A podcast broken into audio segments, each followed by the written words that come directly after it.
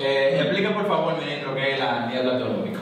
Sí, la niebla teológica eh, no es más que cuando usted tiene un mensaje y desde el púlpito usted no se limita al vocablo o a las palabras que maneja, ¿entiendes? Los que están ahí en la, en la congregación.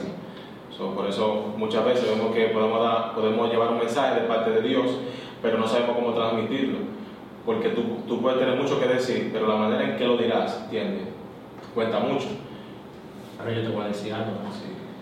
El significado de la palabra niebla teológica no está en contra de la misma palabra niebla teológica. Por me explico. No todo el mundo entiende lo que es teología. Claro que no. No. Tú le explicas a un cristiano R T del barrio ahora mismo lo que es teología y te va a decir, eh, esos son los ateos. Todo el que es ateo es del diablo y se va a ir por ahí, pero no sabe. Entonces tú utilizas niebla teológica, es una palabra muy rebuscada para tú decir simplemente no le equipara. Pero entonces, esa es una excusa para usted quedarse y ver el video y, y ver, y esperar a que yo explique. Hablamos ahora. Bienvenidos, señoras y señores, a The Answer, The Answer, del cielo a tus oídos. En este hermoso día, noche, tarde, cuando usted esté viendo este video, eh, le traemos una palabra bien eh, direccionada. Y el título que tenemos es Niebla Teológica. Vamos eh, a centrarnos en lo que es eh, los ministros que andan predicando. Y es que vemos que últimamente... Vamos a lo siguiente. ¿Qué, primero, ¿qué es niebla teológica? Bueno, niebla teológica es, por ejemplo, cuando los predicadores, ministros, están encima del altar, que están dando un mensaje, que tiene muchas palabras rebuscadas, pero el pueblo no entiende nada. ¿Entiendes? Como un mensaje que suena bonito, pero re- realmente es como una nube, o sea, no tiene nada de claridad para el que esté escuchando.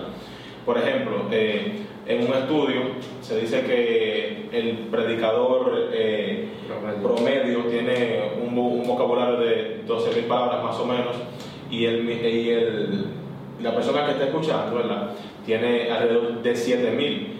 Pero si, si tú te pones como a analizar esto bien, de esas palabras que tiene el que está oyendo, muchas de ellas las la utiliza en su trabajo y hay cosas que no tienen que ver nada con la congregación.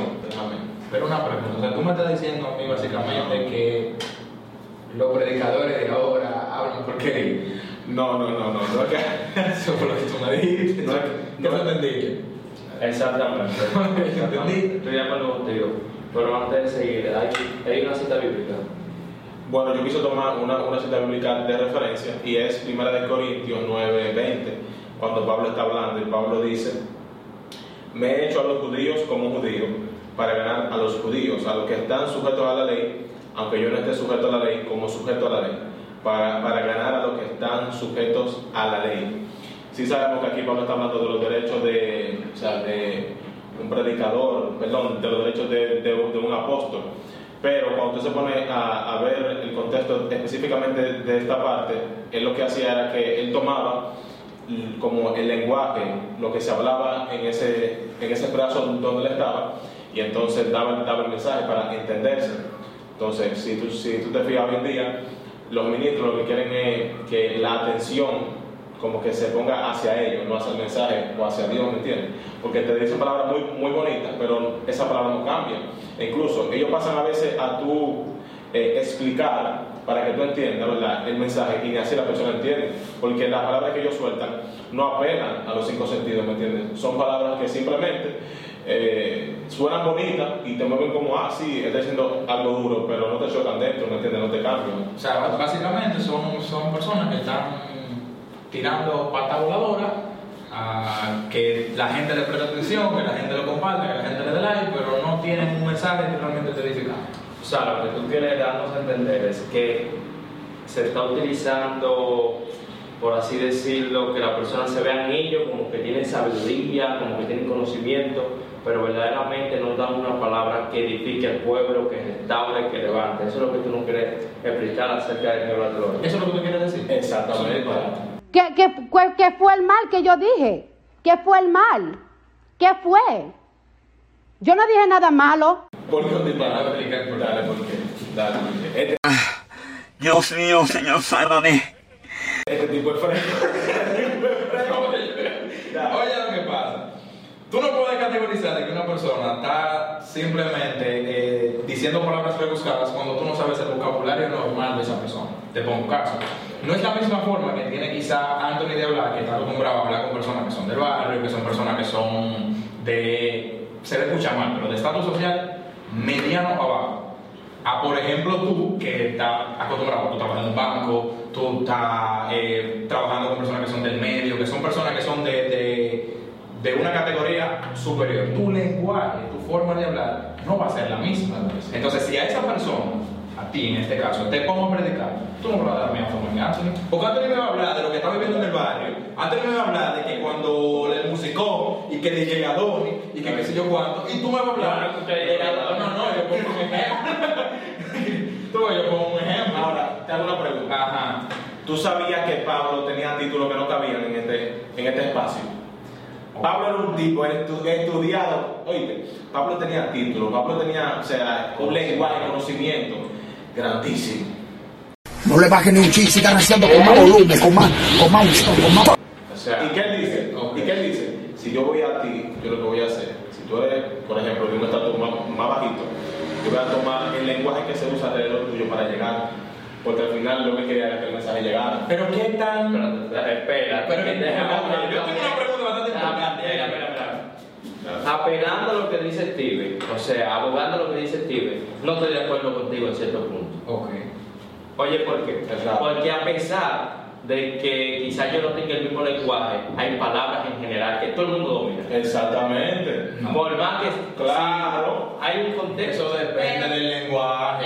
Producción, ¿qué dice usted? Producción. Yo tengo una opinión. Diga, producción. Yo creo que Niebla Teológica eh, sería que yo comience a hablar contigo. No, porque el maná. No, porque chequiná, así o qué. Y no te explique a ti. ¿Qué significa? Que empiece a utilizar lenguaje. Eso es diferente a que tú me hables coloquialmente o que me hables con un cierto nivel de, de, de, de educación, por sí, decirlo sí. así, a que sean palabras. Vaya, porque es cualquier eh, No, no, pero él está. Él mira qué es lo que pasa. Mira, mira mi punto.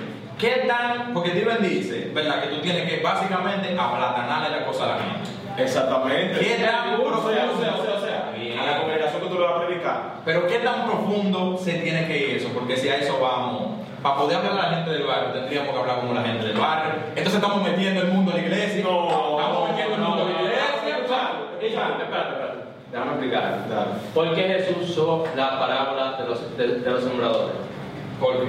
Porque había personas que eran del campo y entendían eso. Los fariseos no entendían nada de eso. A él no, a él no le interesaba que los fariseos entendieran el mensaje. Exacto. Pero si la persona de clase más baja entendieran el mensaje. Exacto. Entonces, Jesús. Por ejemplo, por ejemplo, un ejemplo que está ahora mismo así, eh, palpable, como uno dice. Michael Carcados. Bueno, ese tipo te predica. Y, no, que ese tipo te predica y llama plátano, plátano, pero Dios lo usa. Está bien. Y pero... yo soy vivo, no, o sea, yo soy vivo testigo de eso porque yo he estado en predicar de él, ¿entiendes? O sea, he estado también eh, cuando él estaba... ¿Tú te arrepentiste cuando él dijo que... Un sinónimo de la palabra gozo. ¿Qué, qué fue? Don Frito Bichalami. ¿Tú te arrepentiste? Yo no, yo no, yo no escuché esa parte. ¿Tú no escuchaste esa palabra? No. No te conviene, por eso no me escuchaste. Oye, oye, un sinónimo de la palabra gozo sería la palabra fiesta, por ejemplo. O que se puede alegría. Alegría, fiesta, cosas que son movidas. Pero un sinónimo de fiesta también es teteo. Está bien que yo diga que yo estoy teteando en Jesús. Se puede utilizar. Que ah, no, no, no, no, no. Oye, aguántate. No, no, no, no. Teteo cristiano. Lo que está bien es porque recuerda que está bien. Estamos hablando, pero déjame decirte. Recuerda que estamos hablando del ministro que está predicando, ¿entiendes? Lo que está bien es decir, por ejemplo, eh, y ese teteo que ustedes tienen, tienen que bajarle. Eso está perfecto, ¿entiendes? Ahí es que te ven, pero no hice de que, a decir, que nosotros también. Nosotros vamos a hacer un teteo en la iglesia. No, ay, no, yo no apoyo eso. Él te dijo que sí. Es para eso, tú no me dejas ver. No, no hagas pausa larga. Dígame, no, tú me abordaste. ¿Cómo dejaste que yo terminara mi idea? Dígame, mi mató. Ok. El punto es desde el altar. Pero si tú le vas a perder unos jóvenes en la calle. Tú le vas a venir con Dios te bendiga, Cristo te ama. Tienes que hablar de, oye, que lo que Jesucristo te dice es así. Eso, eso. Métete para cuarenta y dos. Dije, dije. Métete para cuarenta y dos. Oye, oye. Eso es meterse en su entorno para que ellos entiendan el mensaje de la verdad. Eso es como que yo agarre y empiece a hacer un dembow, dije cristiano. Pero yo lo que estoy es bailando dembow y mosposando. Chuleta, chuleta, chuleta, chuleta. Puta chuleta, brother. está mal. Una pregunta, una pregunta. Eso está mal. Batiendo contra el pecado. No, no, no. no, no. Vamos a especificar. Eso es protesta porque estamos cristianos.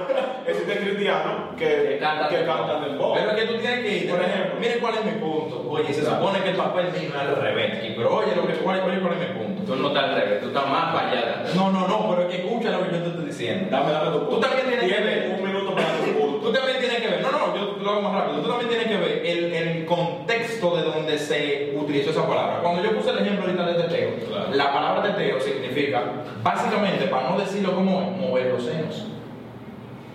Por eso teteo. Y de ahí viene la palabra. Entonces, si tú estás utilizando eso, es que vamos a hacer ese, ese movimiento de esa cosa en la iglesia.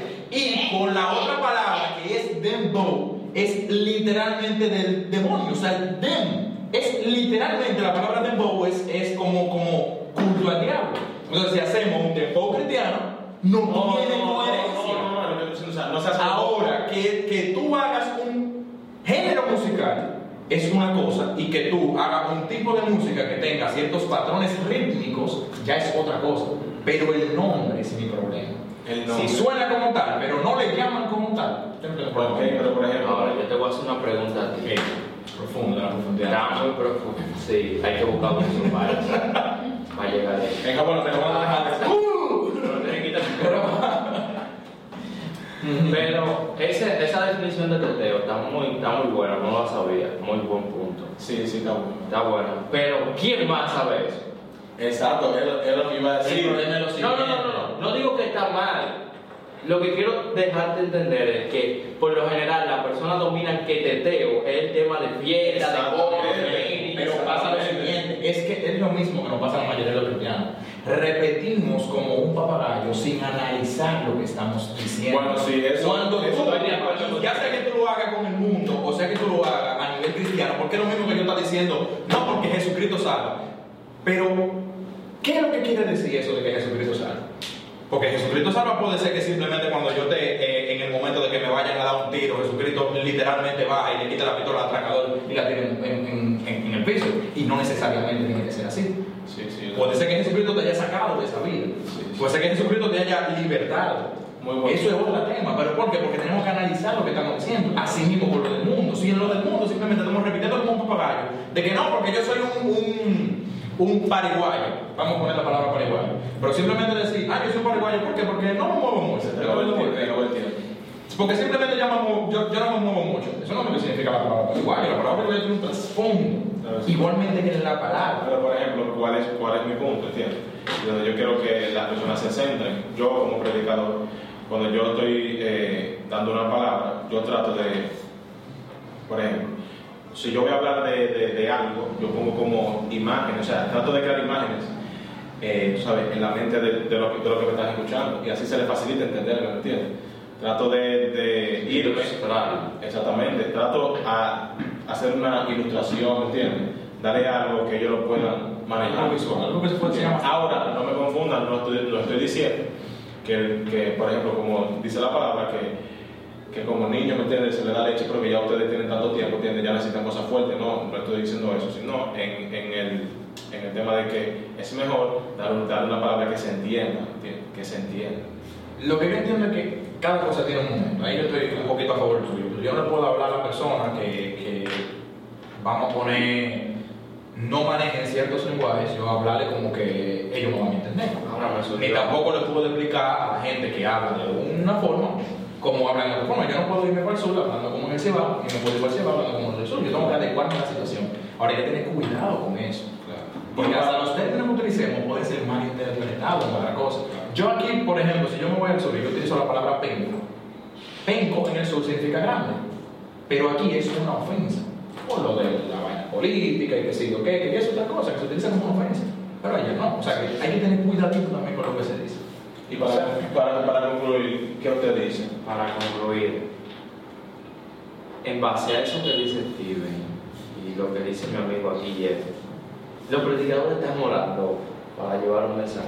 Ay, ay, ay. Pues ya hay, hay problemas. Porque se supone que el mensaje debe ser guiado por el Espíritu Santo. Y si estamos contradictorios. O sea, para concluir en este, en este tema, en este punto, les exhortamos que antes de hablar sobre cualquier tema, procure ser guiado por el Espíritu Santo. Si no sabe, usted va a su habitación, ora, lea la Biblia, lea, estudie, escudriñe. La Biblia dice escudriñar las Escrituras porque ella os parece que está la vida. Y además, trate de predicar el Evangelio de Jesucristo porque al final eso es lo que va a salvar el vida. Santo. Dios te bendiga. Ay, y Dios te bendiga.